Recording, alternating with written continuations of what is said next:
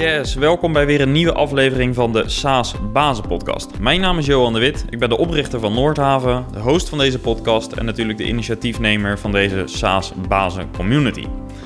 In deze podcast praat ik met SaaS-bazen uit Nederland en België over hun business. We praten over strategie, management, funding, SaaS metrics, marketing, sales en noem maar op. Eigenlijk alles wat er op het bord van een SaaS-baas komt te liggen. Naast de podcast is er ook een online community waar je in contact staat met die SaaS-bazen en met mij en mijn team. De communityleden staan voor dezelfde uitdaging als jij en hebben die uitdaging mogelijk al eens eerder getackled. Het doel van de community is om elkaar te helpen en om elkaar naar het volgende level te tillen, zodat we in Nederland en België onze krachten bundelen om de SaaS-wereld op de kaart te zetten. En vandaag in deze podcastaflevering hoor je mijn gesprek met Mark Visser. Hij is de CEO van Hiaho. Uh, Hiaho is een Nederlands SaaS-product voor interactieve video. En als uh, SaaS-baas is uh, Mark natuurlijk verantwoordelijk voor de groei. En hij vertelt in deze aflevering hoe hij dat bewerkstelligt. Hij heeft veel ervaring met online leren, eh, wat ook ja, daadwerkelijk de belangrijkste toepassing is van het product van Hiaho. Hij vertelt dus hoe hij leiding geeft aan zijn team en hoe hij ervoor zorgt dat hij samen met zijn team zorgt voor een duurzaam succes. Ik vond het zelf een heel gaaf en interessant gesprek, dus ik uh, hoop dat dat voor jou ook geldt. We gaan er snel naar luisteren. Heel veel luisterplezier.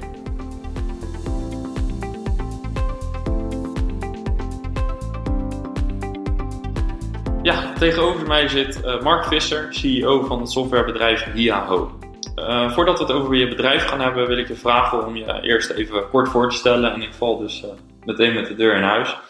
Uh, wie ben je en hoe zag jouw route eruit onderweg naar Hiaho? Nou, ik ben Mark Visser. Ik ben begonnen met studeren toen ik 18 was op de RSM. Bedrijfskunde heb ik daar gestudeerd in Rotterdam. En ik ben eigenlijk tijdens mijn studie al begonnen met lesgeven. Vond ik helemaal geweldig. En daar ben ik dus eigenlijk verliefd geworden op het vak van leren en ontwikkelen. Snel kwam ik erachter dat alleen klassikaal uh, mij onvoldoende uitdaging gaf. En dat je leren heel erg goed kan verrijken door ook een online component toe te voegen. Uh, in het begin was dat nog maar beperkt met internet. We zijn computer-based trainingen gaan ontwikkelen. met cd'tjes en diskettes. en ja, daar is eigenlijk de liefde zeg maar, voor online leren verder ontstaan. Inmiddels zit ik ongeveer 20 jaar in het vakgebied. Ik heb van alles gedaan. Uh, onder andere uh, ben ik directeur geweest van een bedrijf dat heet Inbrain. Dat uh, maakt maatwerk, leeroplossingen online. en nou, inmiddels ben ik vijf jaar, ongeveer vijf jaar CEO van IAO. Ja, en dus echt een pionier op het gebied van online leren dus. Ja, zeg dat zo recht. Ja, als ik het zo hoor. En, ja, we kennen elkaar natuurlijk al een tijdje. En ja, uiteindelijk alles wat je hebt gedaan concentreert zich wel rond dat thema inderdaad. Um, ja, goed, als we het over IAO hebben, uh, zou je kort kunnen aangeven wat. Uh, uh, het is uiteindelijk software, maar wat doet de software van IAO? Ja, eigenlijk is het idee ontstaan omdat we video op leergebied nogal passief vonden. Je kan bij een YouTube-video alleen op play of op pauze klikken. En als het een langere video is, kan je proberen te scrollen in de video. Als je niet weet wat je zoekt, is dat verrekte lastig. En uh, een e-learning, daarin zit je eigenlijk als kijker, als lerende, zit je echt uh, in de driving seat. En dat wilden bij video ook creëren. En dat is waarom we gekomen zijn met een product waarmee je iedere bestaande video interactief kan maken. Nou, dan vraag je misschien af, wat is dat dan?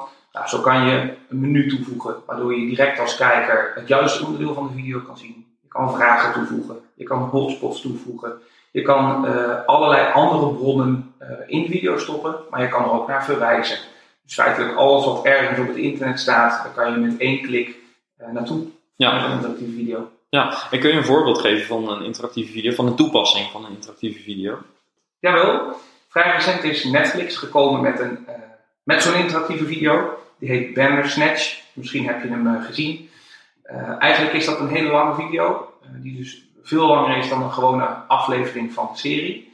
Waarbij je als kijker steeds zelf bepaalt hoe het vervolg gaat. Oké, okay, dus je kan ja, eigenlijk in feite je eigen scenario kiezen. Klopt. Oké. Okay. Ja, en, en in het online leren, ehm, eh, bijvoorbeeld een, een, klant van jullie, uh, kan je aangeven hoe ze dat dan toepassen? Nou, eigenlijk geldt daar vaak hetzelfde voor. Als kijker uh, zie je een situatie en vervolgens bepaal je het vervolg. Dus wat je nu wil zien, omdat je dat bijvoorbeeld in je werk nodig hebt. En daar komt ook meteen een van de belangrijkste toepassingen. wij zetten interactieve video vooral in, onze klanten eigenlijk, hè, want wij doen op dat gebied niks, ehm, voor werkplek leren. Dus als je als collega, als medewerker nu een probleem hebt in je werk, wat je nu eigenlijk wil oplossen, dan kijk je de, uh, de video die op dat moment relevant is. Oké, dus het kan eigenlijk een vervanger zijn voor bijvoorbeeld een kennisbank of voor een handleiding, voor een checklist. Dat zijn eigenlijk uh, toepassingen die je eigenlijk met een interactieve video ook, maar dan beter, neem ik aan, kunt invullen. Ja, nou ja beter. Het, het hangt natuurlijk van de toepassing af. je hebt er bijvoorbeeld over een checklist. Uh, we noemen dat vaak een quick reference card. Uh, nou, die kan je ook bijvoorbeeld toevoegen aan een interactieve video. Uh, dus het is niet per se altijd een vervanging. Het kan ook een ander medium zijn waarmee je eigenlijk hetzelfde laat zien. Ja, toen ik voor het eerst over interactieve video hoorde, toen moest ik meteen aan het, aan het CBR denken, waar, je, waar wij ooit ons rijexamen moeten doen. bij een theorie-examen krijg je inderdaad allerlei verkeerssituaties voor je, waarbij je dan moet klikken ergens uh, onder het scherm uh, of je voor A, B of C gaat. Maar bij interactieve video zou je dus, als ik het goed begrijp, um, echt het, het voertuig kunnen aanklikken in de video die voorrang heeft. En op basis van het klikgedrag van de kijker uh, kunnen jullie dus weer een vervolgscenario, het zij goed, het zij fout, weer weergeven in, het, in de video zelf. Inderdaad. Ja. En je zou zelfs het resultaat kunnen laten zien van jouw beslissing. Ja, precies. Dus stel je geeft het verkeerde, het verkeerde voertuig voorrang, dan zou je nou ja, kunnen laten zien wat er dan gebeurt. Ja, oké. Dus dat, is, dat zijn eh, toepassingsmogelijkheden van, uh, van de software.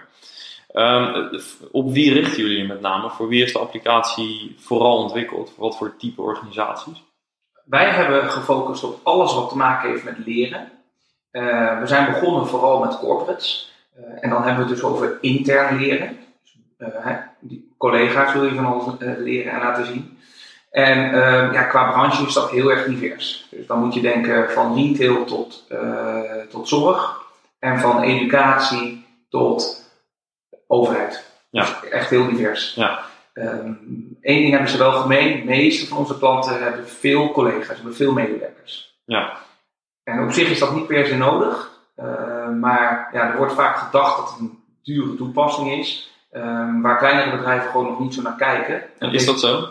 Nee, dat is echt onzin. Uh, maar het heeft denk ik ook vooral met bekendheid te maken. Uh, als ik hier nu naar buiten zou lopen, dan verwacht ik dat een heel groot gedeelte van de mensen die ik aanspreek op straat, op straat echt wel 90 tot 95 procent, geen idee heeft dat interactieve video is. Hm. En hoe je daar de content enorm mee kan verrijken en Ja. leuker kan maken. Ja. Is dat ook meteen marketingtechnisch een hele belangrijke uitdaging? Het is moeilijk om iets te verkopen aan mensen die, het nog, die dat niet kennen. Dat is waar. Wat wij merken is, eigenlijk overal waar we langskomen, is veel enthousiasme voor interactieve video. En is het echt een eye-opener. Dus ik voel mezelf meer een beetje evangelist Mm. van eh, hè, wat je met interactieve ja, video kan doen en hoe gaaf dat is. eh, dan dat we een product aan het verkopen zijn. Ik denk dus ook dat de markt voor interactieve video nu nog gigantisch klein is.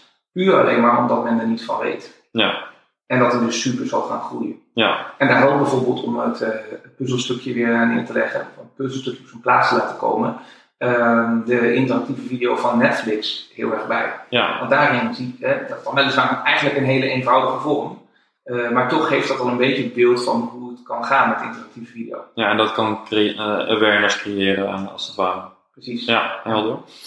Ehm, wat, wat is nou echt in essentie, als je dat zou moeten wat is het probleem wat, eh, wat je oplost met interactieve video? Zoals wij het toepassen, eh, lossen we eigenlijk een probleem op de werkplek op. Dus stel, ik ben een machine aan het bedienen, en die machine loopt vast, geeft een foutcode. Eh, normaal gesproken kan ik dat vaak als medewerker niet direct oplossen. Nu wel. Nu, stel daar ligt naast een lijstje met geplastificeerde QR-codes, gekoppeld aan die foutmeldingen die kunnen ontstaan. Scan ik de QR-code met mijn smartphone of met de tablet die daar in de buurt ligt. En kan ik direct zelf het probleem oplossen. Met Ja. behulp van een hele korte interactieve video. Je bent meteen op de plek waar je moet zijn. Ja. Ja. En of dat nou aan het bed is eh, eh, door een verpleegkundige eh, die een patiënt moet behandelen, eh, of inderdaad hè, in die fabriekshal, dat maakt eigenlijk niet uit qua toepassing. Nee. Wat is de meest creatieve toepassing die jullie eh, in de afgelopen jaren hebben, hebben gezien bij, eh, bij klanten? Oh, wat een moeilijke vraag. Moet ik even over denken. Ehm, oh, dat vraag je me wat, joh. Dat jullie als team echt zeiden: van, oké, eh, daar hebben we eigenlijk nooit aan gedacht dat je, dat, dat je dit er ook mee kunt, kunt doen. Nou, dat vind ik wel echt een hele leuke vraag. Daar zou ik echt even goed over na moeten denken. Wat we al- eigenlijk allemaal hebben gedaan. Eigenlijk weten wij niet zo goed wat onze klanten doen met onze software. Nee. Ehm, tenzij we toestemming krijgen, expliciete toestemming, ehm, zien wij dat niet. Nee. Kunnen wij dat niet zien. Dus ik denk dat er van alles wordt gemaakt waar wij helemaal geen weet van hebben. Nee. Ehm, en we, ja, we weten eigenlijk gewoon helemaal niet zo goed wat onze klanten ermee doen. Nee. Wat we wel weten is in de producties die we zelf maken. Eh, want we maken ook eh, interactieve video's voor klanten als ze daarom vragen. Dus dan eh, werken jullie mee aan het creëren van de content en het verwerken van de video. Klopt. Ja. Klopt. Ik kan me voorstellen dat dat ook, ook weer marketingtechnisch best wel een uitdaging is. Dat je ehm, wel eh, vanuit eh, de bedoeling, zeg maar, wat jullie bedoeling is, dat je weet ehm, wat de software kan. ehm, maar dat je eigenlijk maar nauwelijks een beeld hebt van wat een opdrachtgever er uiteindelijk ook mee doet. Dat klopt. Ja, Dat is eh, dat aan de andere kant ook heel leuk. Ja. Om, omdat de software zoveel mogelijkheden biedt. ja. Dus eigenlijk iedereen kan daar zelf zijn eigen eh, invulling natuurlijk aan geven. Ja. Inderdaad. Helder. Ehm, als het gaat om eh, eh, jullie afzetgebied, eh, eh, wat- ja, eh, ook in het buitenland? Of, eh, Ja, hoewel onze klanten eh, eh, waar wij aan leveren eh, meestal hun hoofdvestiging hebben in Nederland, is het zo dat onze video's inmiddels echt al wel wereldwijd bekeken eh, worden. In ieder geval op alle continenten. En dat is ook het mooie ook van video. Tegenwoordig heeft iedereen een smartphone in zijn broekzak zitten, die ook meegaat op vakantie. Dus ja, ook Nederlanders kijken regelmatig eh, op hun vakantiebestemming interactieve video's. Ja. Eh, wat ons heel erg heeft verrast, is dat de traffic eh, op onze tool eigenlijk nog het hoogst is in het weekend. Terwijl de meeste van onze klanten echt alleen maar van maandag tot en met vrijdag werken. ja, en het is voornamelijk op de werkplek. Eh, Klopt. Dus althans, daar zetten jullie voor in. Ja. Ja, alleen het is wel zo dat vaak leidt eh, werkplek leren eh, tot verdieping op een later moment. Hm. Als je bijvoorbeeld merkt, hé, hey, ik ben niet zo goed in deze handeling, of ik wil eigenlijk meer informatie over dit of dat onderwerp, dat ze dan meer in rust in het weekend met een cappuccinootje op de bank of een biertje in de hand, toch even die smartphone erbij pakken en nog een paar van die interactieve video's bekijken. Ja. En ik denk dat het vooral komt omdat eh, interactieve video gewoon echt leuk is. Ja. Uh, je, je kan niet achteroverleunen um, en het laten gebeuren of een kop koffie uh, halen in de tussentijd. Want ja, bij interactieve video wordt die ook regelmatig geautomatiseerd gepauzeerd. Ja, en het sluit ook natuurlijk ook wat meer aan bij natuurlijk gedrag. Want iedereen is gewend geraakt in de afgelopen jaren om filmpjes te kijken. Uh, maar we zijn nog steeds niet goed in het lezen van handleidingen en, en, en boekwerken. Dat slaan we liefst over. En uh, bij een video ja, is eigenlijk het, het, het entertain, het is, ja, je bent het gewend om te kijken. Dus is het uh, meer entertaining ook. Ja. ja. Oké. Okay. En om over die handleiding nog even te spreken. Als je een handleiding omzet in een interactieve video, dan kan je die hele handleiding gewoon weglaten. Ja. Dat is ook goed voor het milieu. Ja. Ja want ja, wat bekijk je nou werkelijk van die misschien wel 100 pagina's? Feitelijk bijna niks. En ja. alleen als je echt iets moet weten, bijvoorbeeld uh, ik, ik haal nu apparaat uit de doos, dan wil je vaak zo'n quick start guide even bekijken. Nou, dat kan prima natuurlijk met een interactieve video. Ja. En als je daarna tegen een probleem aanloopt, kijk je alleen dat stukje ja. van de video. En mensen hebben toch altijd een scherm bij, ze, bij de hand. Dus eigenlijk is er altijd, uh, vrijwel altijd de mogelijkheid om direct aan de slag te gaan. Ja, en je ziet dat nu ook gebeuren zonder interactieve video. Kijk naar de enorme hoeveelheid tutorials die op YouTube staan, die vaak mensen zelf hebben opgenomen. Alleen heeft dat dus toch een beperking, want dat zijn vaak video's die zomaar een uur duren. En ja, je bent vastgelopen bij één specifieke stap. Ja. En je hebt geen idee waar je dat ergens kan vinden uh, in een video van een uur. Ja. En dat los je dus ook op met interactieve video. Ja, helder. Um, even terug naar uh, het, het, begin van, uh, van Yahoo. Uh, wanneer zijn jullie begonnen? Wat kan je vertellen over het ontstaan? Ik heb het bedrijf zelf niet opgericht. Ehm, het bestond ongeveer twee jaar toen ik ben ingestapt. Uh, een collega van mij, die nog steeds bij het bedrijf zit, die dus ook medeoprichter was, liet het mij zien. En ik was eigenlijk direct verliefd op het concept. Want zoals ik eerder zei, wij zochten al lang naar mogelijkheid om video interactief te maken. Alleen dat het zo'n makkelijke manier eh, met alle browsers en alle devices mogelijk was, dat ja, konden we ons nog niet echt goed inbeelden. het bleek ook ontzettend complex te zijn, want eh, in die tijd was de tool al goed werkzaam. Maar om het daadwerkelijk schaalbaar te maken, hebben we uh, vervolgens nog drie jaar keihard ontwikkeld. En eigenlijk was sinds nou, twee jaar geleden was het product voor mijn gevoel echt ready to market. En toen zijn we het ook pas echt daadwerkelijk gaan verkopen. Ja, en de periode daarvoor was vooral productontwikkeling dus. Ja. Inderdaad, ja. En we hebben wel veel uh, klanten uh, aangehaakt en die tegen geen of een hele lage vergoeding ons hebben geholpen het product te verbeteren met echte feedback. Plus ons team, we hebben niet alleen een development team, maar ook een consultancy team die zelf met de tool ehm, voor klanten producties maakt die, die twee vormen van input hebben ons heel erg geholpen om eigenlijk in de afgelopen drie jaar het product verder te optimaliseren. En het vooral heel erg eenvoudig te houden, want het doel is altijd geweest een echt do-it-yourself product, een do-it-yourself tool. Ja, uh, nu kan ik me voorstellen dat er mensen zijn die luisteren en die ook bezig zijn met het ontwikkelen van een, uh, van een SaaS-product. En uh, op dit moment eigenlijk behoefte hebben aan mensen die hun helpen bij de ontwikkeling. Uh, niet zozeer in technisch opzicht, maar wel om de tool te testen, als het ware in een soort pilotvorm. Um, wat voor uh, tips zou jij die mensen kunnen geven? Hoe, hoe kom je aan de juiste pilot cases? wat is je ervaring daarmee? Ja, um, wat wij hebben gedaan, is eigenlijk ons hele netwerk open gezet en geprobeerd om ehm, mensen bereid te vinden om, om eigenlijk tijd te investeren. Want dat is eigenlijk het enige wat je vraagt. En het is uh, mij opgevallen, zeker uh, nou, als je veel contacten hebt, uh, dat eigenlijk vele mensen ontzettend bereid zijn om je te helpen. Voor, vooral als je ook een product hebt wat, ja, wat leuk is, wat interessant is en dit, En dit spreekt tot de verbeelding, want dat is er nog niet. Nee, en dat, maar dat heeft mij wel verbaasd, dat er eigenlijk zoveel ja, dat er zoveel goodwill was bij iedereen om toch eens een aantal ja, vrije uurtjes te investeren in het testen van zo'n product.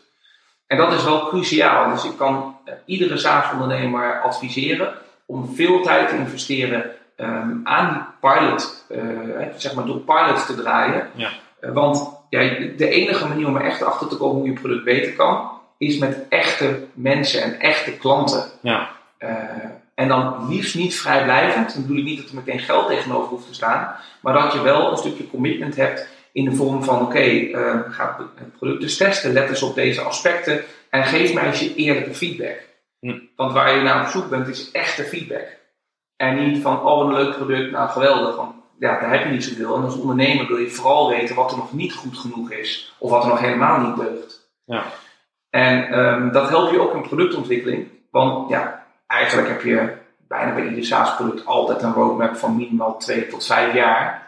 Uh, maar de vraag is natuurlijk, wat ga je doen? Wat ga je nou echt ontwikkelen? Ja. En nou, de beste manier om daarachter te komen is uh, extern te vragen. Ja, en, en, en heel praktisch, uh, hadden jullie daar dan een bepaalde planning voor? Dat jullie één keer in een maand met die mensen gingen zitten of telefonische updates? Of hoe zag dat proces eruit? Dat is heel divers geweest. Hm. Dat is inderdaad op deze manier gaan zoals je beschrijft.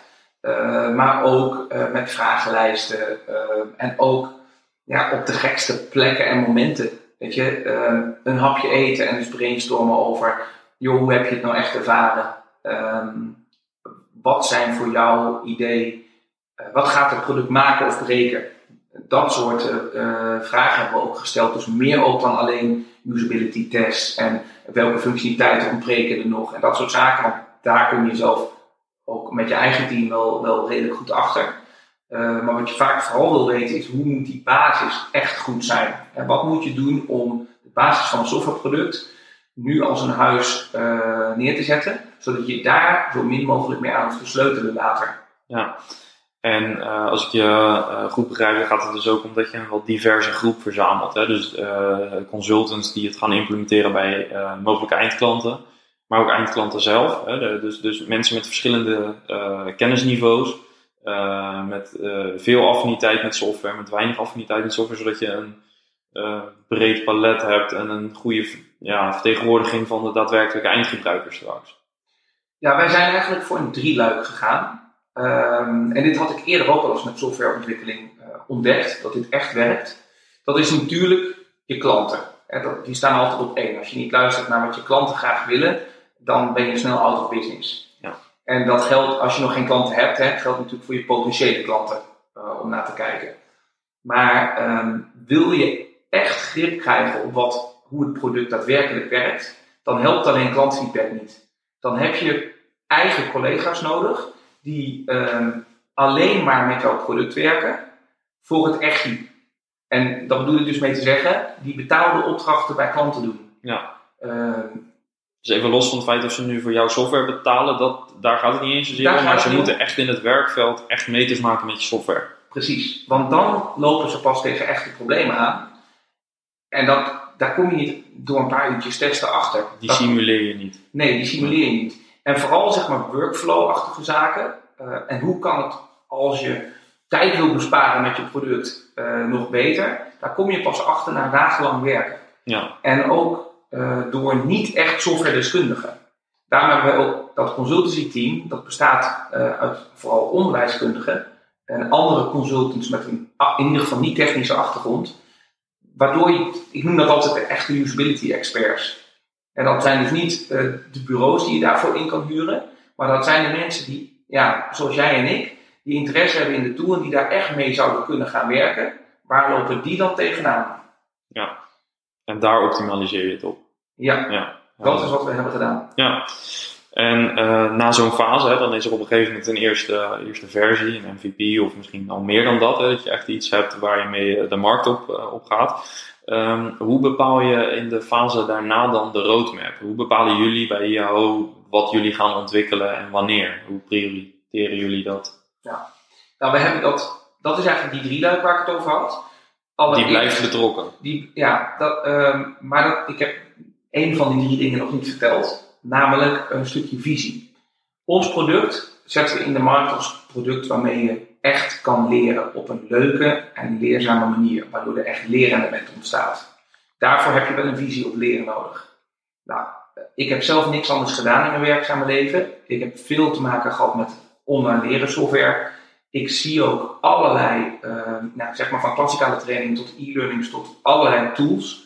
Uh, ik zit bijvoorbeeld nog in het bestuur van de NRTO, de Nederlandse Raad voor Training en Opleiding. Uh, dus ik heb best wel een aardig zicht gekregen op wat is er eigenlijk te koop en hoe wordt er eigenlijk geleerd? Ook na het diplomaonderwijs. Dus als je eenmaal dat, dat MBO, HBO of VO papiertje hebt gehaald. En dan, hoe, ga je, hoe zorg je voor continue scholing in het arbeidsproces? Um, dat betekent dat dat stukje visie op leren, dat is wel de rode draad in onze productontwikkeling voor de roadmap. Maar als je alleen ja, in je uh, dit soort dingen bedenkt, gaat het dus niet werken. En daarom is die drieluik samen met echte klantfeedback en consultants in ons eigen team, die dagelijks met onze software werken. Als je die drie dingen samenbrengt en je gaat dan wegen, um, wat willen mijn klanten, wat willen de consultants en past dat wel bij die visie op leren, op online leren. Dus eigenlijk is dat stukje visie alleen een check van wat de input van die andere twee zijn. Dan kom je tot een goede roadmap. En, en de visie is geen, uh, die kan niet vetoen bij jullie? Nee, Oké, ja, want wat ik bij veel opdrachtgevers uh, merk, uh, voor SaaS-bedrijven waarvoor wij werken, is dat ze ook veel feedback krijgen van klanten, verzoeken om nieuwe functionaliteit toe te voegen, maar dat dat soms niet in lijn is met de visie die ze zelf hebben. Dus, dus ze hebben zelf een bepaalde koers qua ontwikkelplan. Ehm, ze weten wat voor functionaliteiten ze willen ontwikkelen, maar de klanten vragen simpelweg iets anders. Um, en waar luister je dan naar? Hè? Want uh, je, je kunt zeggen, nou, de, de, de gebruiker heeft altijd gelijk. Hè? Dat is ook hoe Google uh, onder andere denkt en werkt. Maar je zou ook kunnen zeggen van, nee, maar onze visie ligt nu eenmaal bij een net iets andere, in een iets andere richting. En we willen wat meer dwingend zijn. Eh, eh, die filosofie is er ook. Ehm, bij jullie ligt het zwaartepunt wel bij de gebruiker, als ik je hoor, als ik je zo hoor. Inmiddels wel, maar de eerste jaren was de visie wel leidend. Nu is die toetsend. Oké. En dat is op zich ook wel logisch, want als je een nieuw product wat nog niet bestaat bouwt, dan heb je eerst een eigen visie nodig. Dan kan je je klanten nog niks vragen, want die heb je niet. Je kan natuurlijk wel toekomstige gebruikers vragen, maar dat geeft waarschijnlijk nog onvoldoende richting. Inmiddels kunnen we dat wel en doen we dat ook volop. Ja, dus eigenlijk de, de, de visie heeft uh, jullie stip op de horizon bepaald, maar de gebruiker bepaalt nu mede uh, jullie route daar naartoe. Zo zou je het misschien kunnen samenvatten. Zo zou je het kunnen samenvatten, maar wel zodanig dat we echt maar één versie van het product ontwikkelen en behouden. Dus dat betekent dat alles waar klanten mee aankomen zetten, we wel altijd toetsen of dat voor al onze klanten in ieder geval geen sta in de weg is. Ja. En of het blijft voldoen aan ons do-it-yourself principe van een eenvoudige tool. Ja. En dat betekent dus ook dat we ook dingen schrappen, functionaliteiten. Als we denken dat dat niet of niet meer de toegevoegde waarde heeft voor uh, nou ja, zo breed mogelijke klantengroep. Ja, en dat, zijn, dat is de criteria waar jullie naar kijken. Ja. Ja, helder. Um, als het gaat om uh, de, de, de, de visie, de, de, stip op de horizon waar we het net over hadden. Um, wat, wat, is, wat is jullie ultieme droom? Wanneer is het geslaagd? Uh, wanneer hebben jullie bereikt wat jullie willen bereiken? Nou, als eerste heb ik als droom dat interactieve video echt een bekend begrip wordt. En dat ik zou haast willen zeggen. Bedrijfsoverstijgend. Ja, bedrijfsoverstijgend. Dus meer als hè, het evangelisme waar ik het eerder over had. En dat de wereld echt begrijpt dat er meer is dan alleen lineaire video. Mm. Dat zijn dus de huidige YouTube-video's bijvoorbeeld. En dan in tweede instantie vind ik natuurlijk gaaf als Yo groter wordt en dat dat een belangrijke merknaam wordt in de wereld van interactieve video. Maar ik denk dat we eerst die eerste stap moeten zetten. Ja. Want daarmee vergroten we de markt automatisch. Ja, en uh, in hoeverre slagen jullie daar nu in om, om het inderdaad bekender te maken? Ik vind het nog veel te beperkt. Het was heel leuk dat we bijvoorbeeld op de uh, prominente lijst van Jane Hart uh, hoog eindigden afgelopen jaar. Blijkbaar hebben we dus al best wel wat bekendheid. Maar voor mijn gevoel is dat echt veel te beperkt. Wie is Jane Hart? Jane Hart is een onafhankelijke adviseur op het gebied van online leren. Ze komt uit de UK en zij stelt jaarlijks uh, met haar team een top 200 lijst samen van de meest gebruikte tools for learning. En ja, het is dus gaaf om daar op voor te komen. Ja. En jullie maken daar sprongen op de lijst de afgelopen twee jaar volgens mij. Ja, klopt inderdaad. we stijgen daar, daar best leuk op. En zoals ik al aangaf, eigenlijk verbaast me dat dus best wel, omdat interactieve video gewoon nog niet zo heel erg bekend is. Ja. Wie weet heeft het iets met onze bedrijfsnaam te maken. Ja, precies. De opvallende naam hier. Waar komt die vandaan trouwens? Het is echt een verzinsel. Oké. Okay. Wat uh, speels klinkt. Ja, en uh, overal wel blijft hangen, volgens mij. Ja. Alright. Um, dan ben ik ook nog even benieuwd. we hebben het er net ook al even kort over gehad. De, de, over de marketing. Um, hoe zou je jullie marketingstrategie omschrijven? Eigenlijk doen we nog helemaal niks op het gebied van marketing. Dat wil zeggen, niet echt actief. We hebben uh, eerst alleen maar geïnvesteerd in een goed product. Ik vertelde eerder al dat um, dat zelfs zover is gegaan dat we dat de eerste jaren niet of nauwelijks hebben verkocht. En um, inmiddels hebben we dat eigenlijk in verschillende branches face-to-face -face verkocht. We hebben gemerkt dat dat heel goed gaat, dat het goed werkt. En nu is voor ons het moment gekomen om een online marketingstrategie neer te gaan zetten. Ja, en daar zijn jullie nu mee bezig? Daar zijn we nu mee bezig, as we speak. Dus wat hebben we wel gedaan? Ja, we hebben een website neergezet. Ja, we hebben wat geblogd. Uh, we hebben een maandelijkse nieuwsbrief. Dat soort basics. Maar dat is eigenlijk nog, ik zou zeggen, zonder echte strategie gedaan. Nu gaan we daar goed over nadenken. Ja. En uh, hoe, ziet het, hoe ziet je marketingteam eruit? Wat voor uh, mensen zitten daarin? Eigenlijk is de basis ons consultancy team. Ik geloof er namelijk in dat de content die je maakt, of dat nou voor een nieuwsbrief is, of voor een blog, of tutorial video's uh, met behulp van ons product, uh, en ook over ons product, dat het het beste kan worden gemaakt door de mensen die er ook mee werken. Dus zo krijg je namelijk echte inhoud en geen reclamepraatjes. Ja. En daarom hebben we een gedeelte van ons consultancy team daarvoor vrijgemaakt. En maar daarmee verklap je ook al een deel van de marketingstrategie. Het is echt op inhoud. Jullie willen het op Ja. inhoud positioneren. Dat klopt, Ja. dat klopt. Ja. En natuurlijk eh, zit daar een strateeg boven, ik zou eigenlijk willen zeggen naast, want we hebben geen hiërarchie in ons bedrijf, eh, die goed nadenkt over past dit bij ons product, past dit bij de markt, eh, kunnen we hiermee ook internationaal meer bekendheid creëren. Ja, precies. Ja.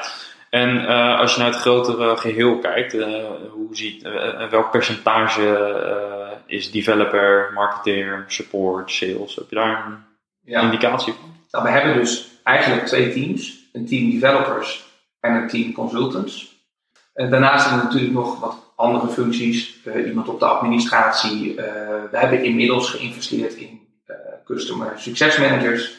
Ehm, we hebben marketeer eh, in dienst. En eh nou, ikzelf. Eh, eh, dus nog wat overheid, om het maar zo te zeggen. Ja, precies. Ja. ja.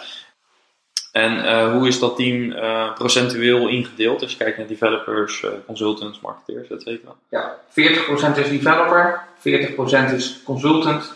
En dan heb je nog 20% andere functies. Oké, en waaronder jouw, jouw rol onder andere? Precies. Ja. Dan hebben we meteen een mooi, mooi bruggetje. Want in, het, in de finale van deze aflevering wil ik het graag hebben over jouw, eh, jouw rol als, als CEO. Interessant natuurlijk ook voor eh, andere leiders eh, die, eh, die naar deze podcast luisteren. Ehm, hoe is jouw rol in, in al die jaren ontwikkeld, in de afgelopen jaren? Ik ben vooral begonnen met focus op het bedenken van het product. Beter gezegd, de doorontwikkeling van het product. Want er stond dus al iets voordat ik startte. En dat heeft dus te maken met dat stuk leer, leervisie. Ik wilde ook echt een goede basis leggen. Ehm, ik zeg wel eens gekscherend tegen vrienden. Ik wilde zeker weten dat ik geen slapeloze nachten zou krijgen. Zodra ik het product groot zou verkopen. Dus eerst is de focus geweest, ik moet het echt doen. Dag en nacht in alle landen van de wereld. Zonder Super stabiel. Ja, op alle devices met alle moderne browsers. Dat wilde ik echt bereiken. En dat is eigenlijk de grootste uitdaging geweest. En dat zullen vele SaaS-ondernemers weten. Lijkt heel makkelijk, maar om het echt eh, goed te laten functioneren, zeker als je iets met video doet, is gewoon een uitdaging. En pas toen we dat echt voor elkaar hadden, zijn we dus daadwerkelijk in de markt gaan zetten. Heeft het je ehm, eh, veel moeite gekost om dat in je team, om die visie over te brengen? Of was iedereen het daarover eens?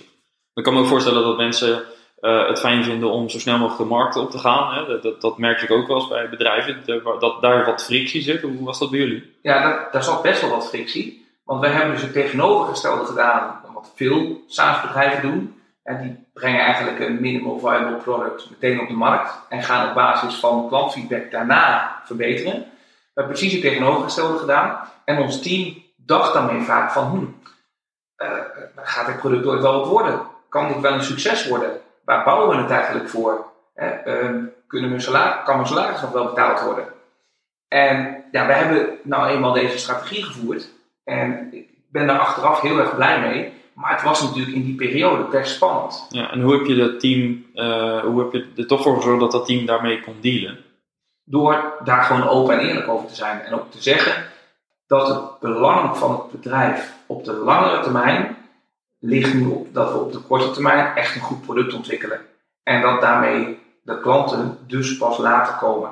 Ja. En dat daar ook gewoon vertrouwen in moet zijn dat dat gaat lukken. Ja, En dat laatste is natuurlijk iets dat moet je van je team krijgen. ja.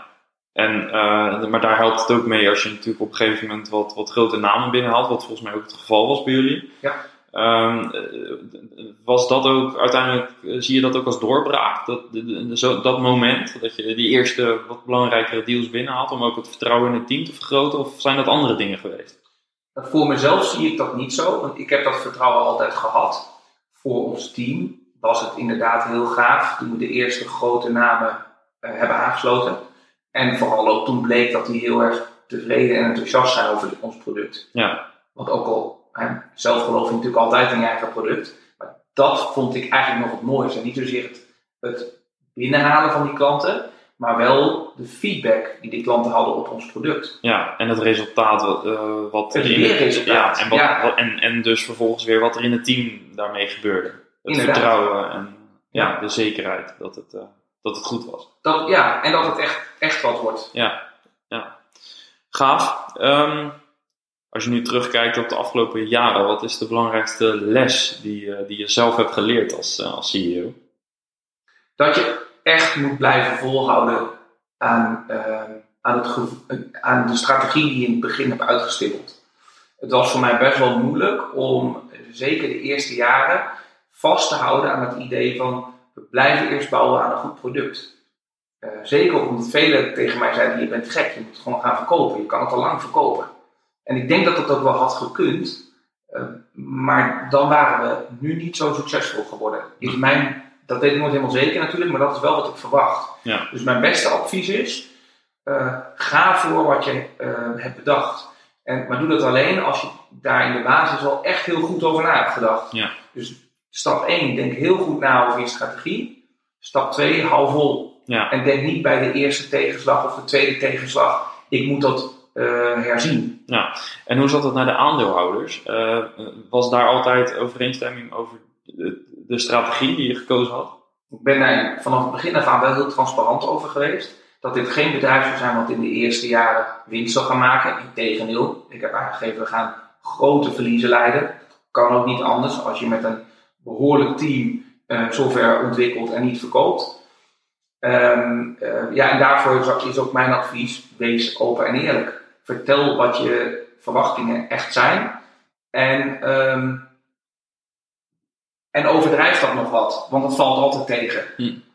Het, het gaat, eh, ook al ben je daar nog zo reëel in, want ik had al eerder SaaS-producten ontwikkeld, eh, dan nog valt het toch tegen. Ja. En ja, daar, kan, daar moet je gewoon rekening mee houden. Ja, en dat is achteraf gezien dus ook goed uitgepakt. Ja. Ja. ja. ik vind zelf eigenlijk als ik op terugkijk dat het best wel vlot is gegaan. We zijn nu vijf jaar verder. En eh, ja, het is, het is niet conform planning gegaan, maar wel redelijk dicht in de buurt. Ja, ja het is wel eh, redelijk gegaan zoals je dat eh, in gedachten had. Ja. Ja. Wat is op dit moment jouw grootste uitdaging als, eh, als, CEO, als CEO? Hele goede developers vinden. Behouden is niet zozeer een issue. Want we hebben gewoon een heel leuk team en nou, we maken echt een geweldig product. Dat doen we met latest technology, dus dat vinden developers gaaf. Maar het vinden van goede senior developers, echte fullstackers. Ah, weet je, alle bedrijven hebben daar tegenwoordig natuurlijk een enorme uitdaging. Ja. En dus wij ook. Ja. Maar dit wordt wel echt het probleem van de toekomst. Ja, het wordt alleen nog maar erger natuurlijk. ja. Heb je daar een, eh, ook een strategie voor bedacht? Zijn bedrijven die uitwijken naar andere locaties? Eh, Dat doen wij niet. Eerlijk gezegd geloof ik daar niet zo in. Eh, vooral niet bij met een heel complex product als de onze. Het ziet er als gebruiker heel eenvoudig uit, maar het is onder de motorkap echt heel complex. Ik denk dat je dat met een team wil bouwen wat echt, wat je kan aanraken, waar je echt mee kan zitten. Wat elkaar echt kan begrijpen, op ieder moment vragen stellen. En natuurlijk kan je best een eind komen met de mooie technologie van tegenwoordig. Eh, ook elders in de wereld.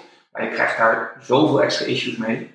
Dat mijn advies aan SaaS-ondernemers zou zijn: je kan wel wat outsourcen, maar dan meer in de zin van koppelingen bouwen, hè, zeg maar rand, ehm, eh, randproducten van je product. maar de core absoluut zelf. Ja, de core zelf en aanbouwen, eventueel uitbesteden, dat kan. Eh, dat gaan wij ook doen, Eh, maar de core absoluut niet. Nou, helder. Wat zou je anders gedaan hebben? Of welk advies zou je eh, je tien jaar jongeren zelf geven? ik zou vanaf het begin nog meer gas hebben gegeven. En dat betekent, ik zou nog meer hebben durven investeren als ik het opnieuw zou moeten doen. En in alle eerlijkheid eh, heb ik dat niet gedaan, omdat ik toch te veel geremd, mezelf geremd voelde door mijn omgeving. Omdat bijna iedereen zei, dit krijg je niet groot, het gaat niks worden. eh, hè? Maar omgeving in de zin van het, het, het team? Ja, familie, of, vrienden. Nee, zeker niet het team, eh, maar echt in de, in, de, in de familie- en vriendenkring. Ja. Dan zeg ik, joh, hè, waarom doe je dit? Waarom steek je hier zoveel geld en tijd in? Het is moeilijk om er een succes van te maken. Uh, ik heb er altijd in geloofd. En ik denk ook dat het echt gaat lukken. Uh, maar het was nog makkelijker geweest als we nog meer gas hadden gegeven van het begin af aan. En ik denk als je erop terugkijkt en als een externe naast elkaar kijkt zegt, nou, die, die zijn wel echt all in gegaan. Maar mijn zin hadden we daar nog verder in kunnen gaan. ja, oké. dus als je het overnieuw, of opnieuw zou moeten doen, dan uh, meer gas. Ja. Sneller. En gek genoeg zou ik niet heel veel hebben veranderd aan de manier waarop we de software hebben ontwikkeld, et cetera. Ik denk dat we daar al best hele slimme keuzes in hebben genomen. En dat we ook in staat zijn geweest om toch met een relatief klein team een onwijs gaaf product neer te zetten. Uh, maar ik zou dus eigenlijk van het begin af aan dat team gewoon meteen groter willen hebben gehad. Ja, helder. Um, als het gaat over leiderschap, hoe zou je jouw eigen leiderschapsstijl omschrijven? Wat voor leiderschapstype ben je?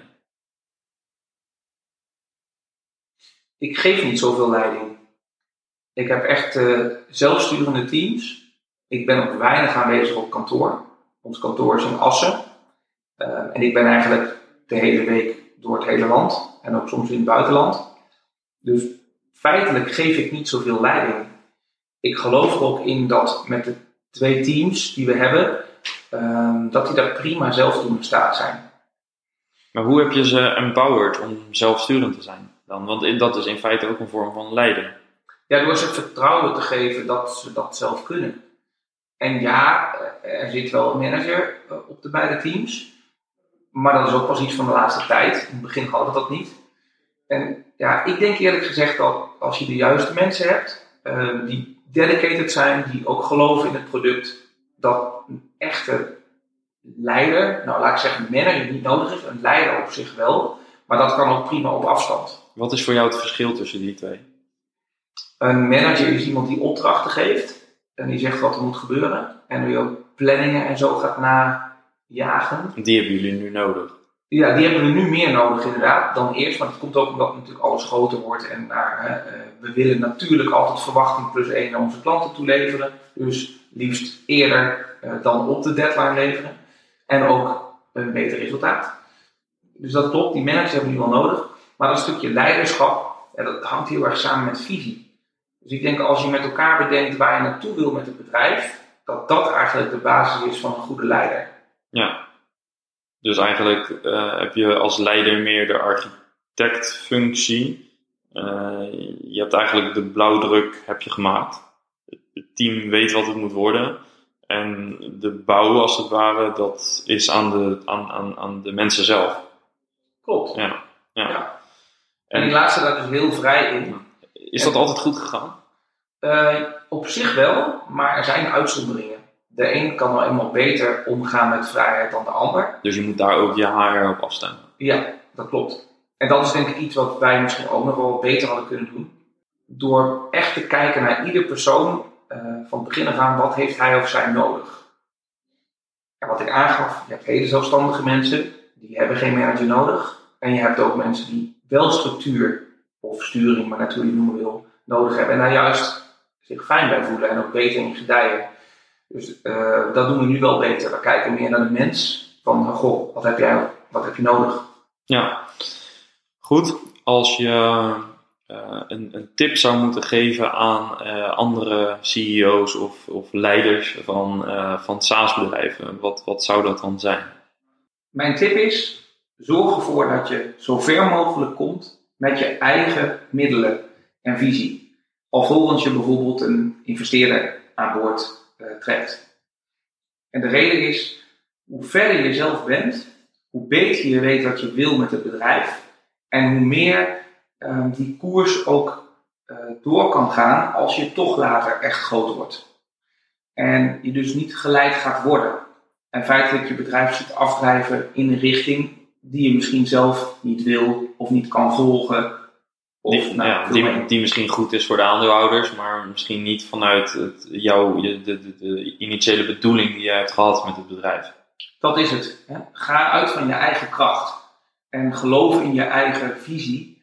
Uh, want ja, anders zou je nooit in dat avontuur gestapt zijn op die manier. Nee. Dus ga daarvoor. En laat je niet afleiden, ook als het een tijdje minder gaat. En dat zijn vaak de momenten waarop uh, zo'n aanbod heel aantrekkelijk is. maar dan ben je ook het meest kwetsbaar. Eigenlijk wil je jezelf in een leunstoel zitten als je met een investeerder uh, gaat praten, überhaupt gaat praten. Ja, dus je manoeuvreert je eigenlijk eerst in de luxe positie, idealiter. Ja. Ja, helder. Welk boek, welk welke persoon, wel, welk, welke bron zou jij een uh, SaaS-ondernemer kunnen aanbevelen? Het boek van Eckhart Winsen over de cellenstructuur. Dat was geen SaaS-ondernemer, maar de manier waarop hij zijn bedrijf persoonlijk, uh, betrokken, uh, schaalbaar heeft gehouden, vind ik ontzettend inspirerend. Zeker ook voor SaaS-ondernemers.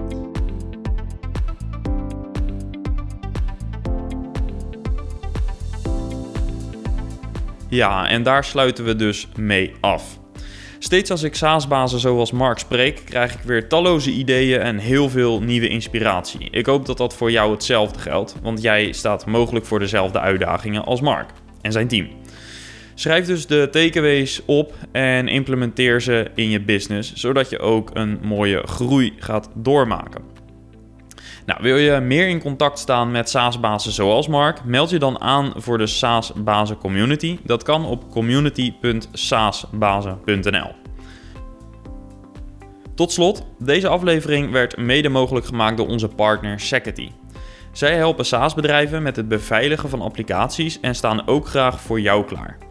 Als partner van de SaaS Bazen Podcast gaan ze graag met je in gesprek om je te helpen met jouw SaaS-product veilig te maken en te houden. Kijk op security.nl voor de mogelijkheden. Nou, was deze aflevering waardevol voor je? Heb je er inspiratie uit gehaald? Met een 5 sterren review bewijs je mij een enorme dienst en het kost jou maar een minuutje. Dus heel fijn als je dat zou willen doen. Voor nu bedankt voor het luisteren en heel graag tot de volgende aflevering. Ciao!